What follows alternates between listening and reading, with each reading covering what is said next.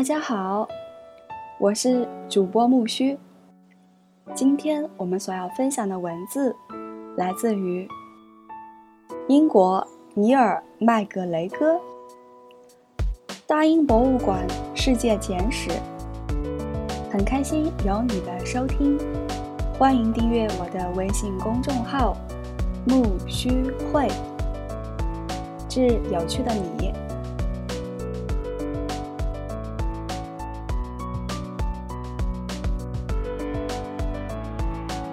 神文陶罐，粘土陶器发现于日本，公元前五千年。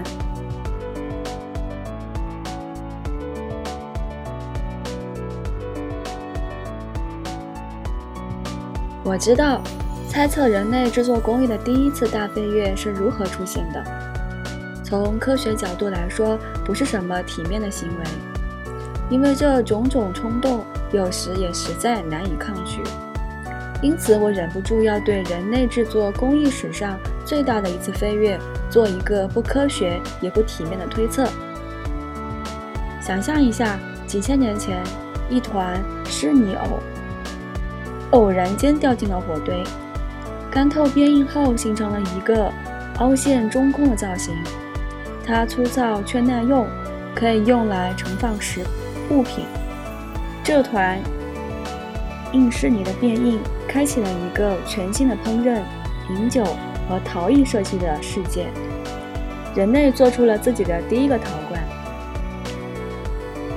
在前几节，我们看到人类开始驯养牲畜、种植农作物，获得了新的食物，改变了生活方式。简言之，他们的生活安定了下来。以往，人们都认定。陶器是伴随着这种比较安定的生活出现的，但现在我们了解，实际上最早的陶器在一万六千五百年前就已经出现，那一时期被大多数专家称为旧石器时代。当时人们还在四处迁徙、猎杀巨兽，没人能够料到陶器竟出现的那么早。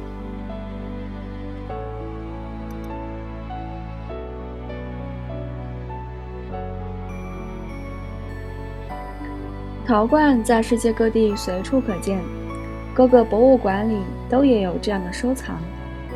大英博物馆的启蒙厅里就陈列了不少，绘有英雄们征草图案的希腊花瓶、中国明代的碗、非洲的大副储物罐以及维奇伍德汤碗，它们是一切博物馆的精华部分，因为由陶罐所讲述的人类历史。恐怕比其他任何物品都要更丰富。正如罗伯特·波朗宁所言：“阳光之轮或退或停，陶匠与粘土，永恒。”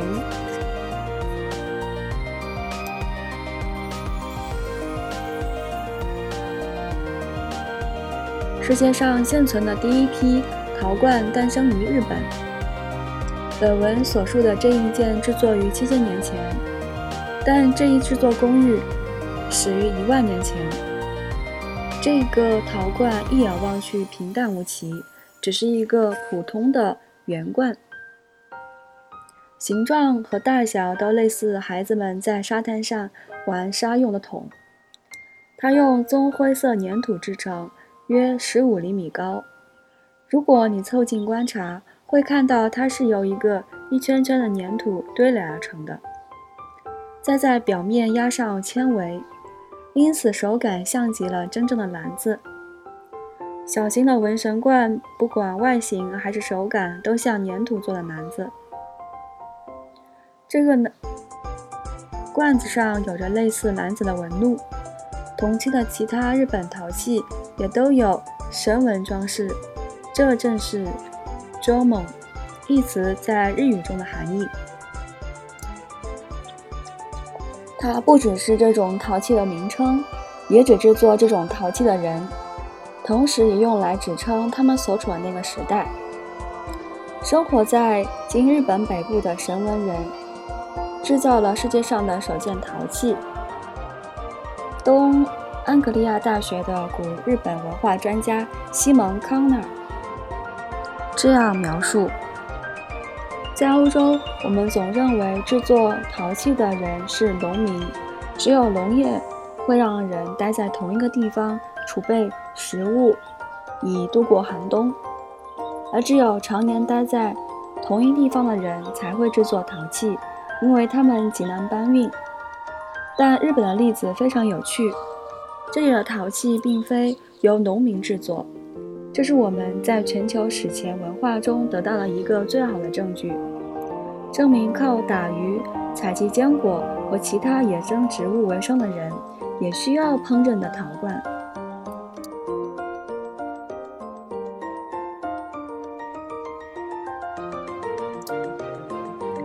神文人的生活看起来相当舒适。他们住在海边，鱼是主要食物，食物极其获得，不像以猎手采集为生的人需要四处奔波。植物种子与坚果的资源也很充足，没有驯养动物或培养特定植物的需要。也许正因为鱼和食物的丰富，和世界其他地区相比，日本的农业出现的极为缓慢，直到两千五百年前。水稻种植这样简单的农业才传到日本。从全球范围来说，这样的发展进程实在过于缓慢。但在瓷器方面，他们却遥遥领先。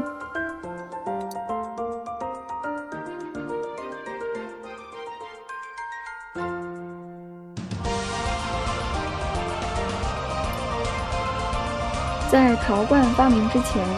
人们把食物储存在洞里或篮子里，这两种方法都无法防御昆虫和其他偷吃的小动物，而竹篮更是受不了日晒雨淋，容易损坏。将食物存放在坚固的粘土容器里，不但能保持新鲜，还能避免动物偷吃，这是一项伟大的创新。但在形状和结构方面，神门陶罐。陶器并无任何创新之处，它和原本储存食物的篮子很像。日本文部省文化厅的资深考古学家上井隆志教授这样描述：这种装饰来自他们在周围的自然世界看到的物品，树木、植物、贝壳和动物骨头。其基本图案是缠绕的食物纤维。或称纹绳、绳纹，而绳子缠绕的方式可谓千变万化。我们已经确认，这些花纹有复杂的地区风格和边缘特色。在整个绳纹时代，我们找到了超过四百种地区风格，它们各自的风格特征都极为明显。我们甚至能以二十五年为时间段。为陶器划分年代。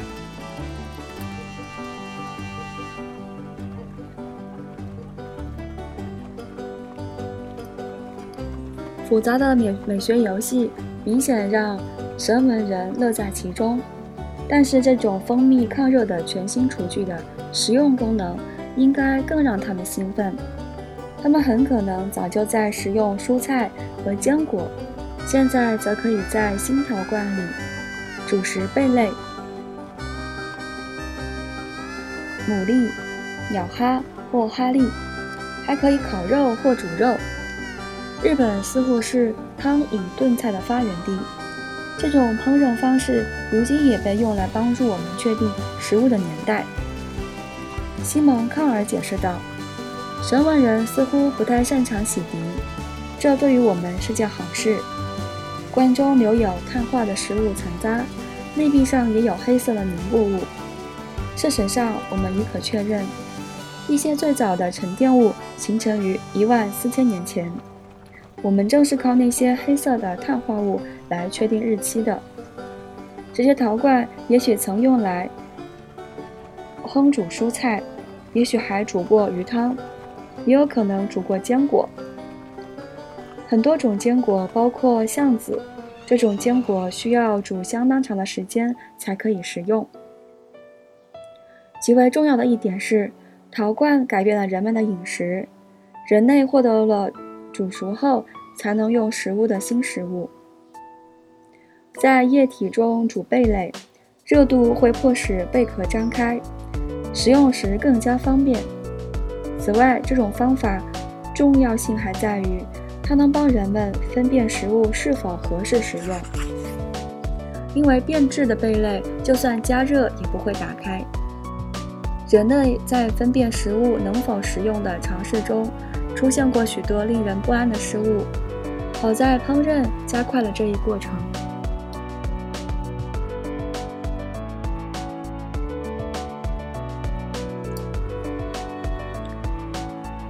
神文陶器的制作，改变并丰富了神文人猎手和采集的生活方式。在长达一万四千年的时间内，都在没有更大的变化。虽然最古老的陶器在日本制作的，但这一技术并没有流传出去，就像文字一样。陶艺是乎在世界上的不同时间和不同地区分别自发出现的。在中东与北非，已知的第一件陶器比神门陶器晚了几千年，而还要再过几千年。美洲的第一件陶器才会出现。不管在哪里，陶器的出现都带来了新的烹饪方式与更丰富的食物。如今，神文罐已成为日本文化大使，出现在世界各地的大型展览上。大多数国家在向外展示自己时，总是强调帝国的荣耀或远征的军队，但技术先进、经济发达的日本。却骄傲地展示自己对早期猎手和采集者所制造物品的认同，这实在是不同寻常的。作为一个局外人，我觉得神文人对细节和图案的专注，对更优美图案的追求，以及长期延续的神文传统，都是非常日本化的特质。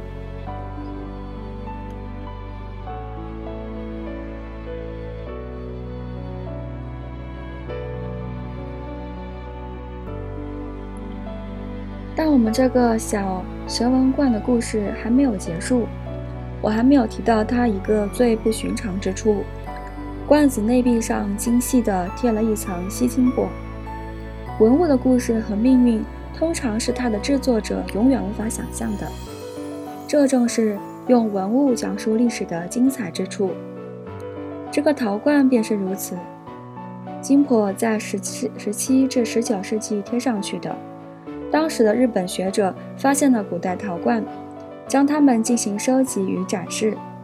很可能是一个富有的收藏者在罐内贴上了这层金箔。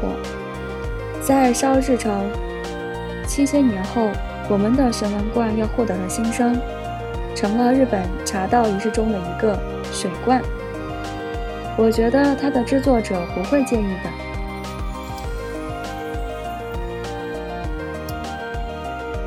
所要分享的文字就到这里了。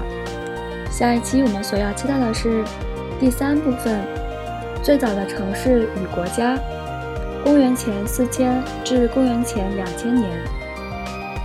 十一，丹王的凉鞋标签。感谢你的收听，我是主播木须，欢迎订阅我的微信公众号“木须会”，致有趣的你。期待下期的更新吧，拜拜。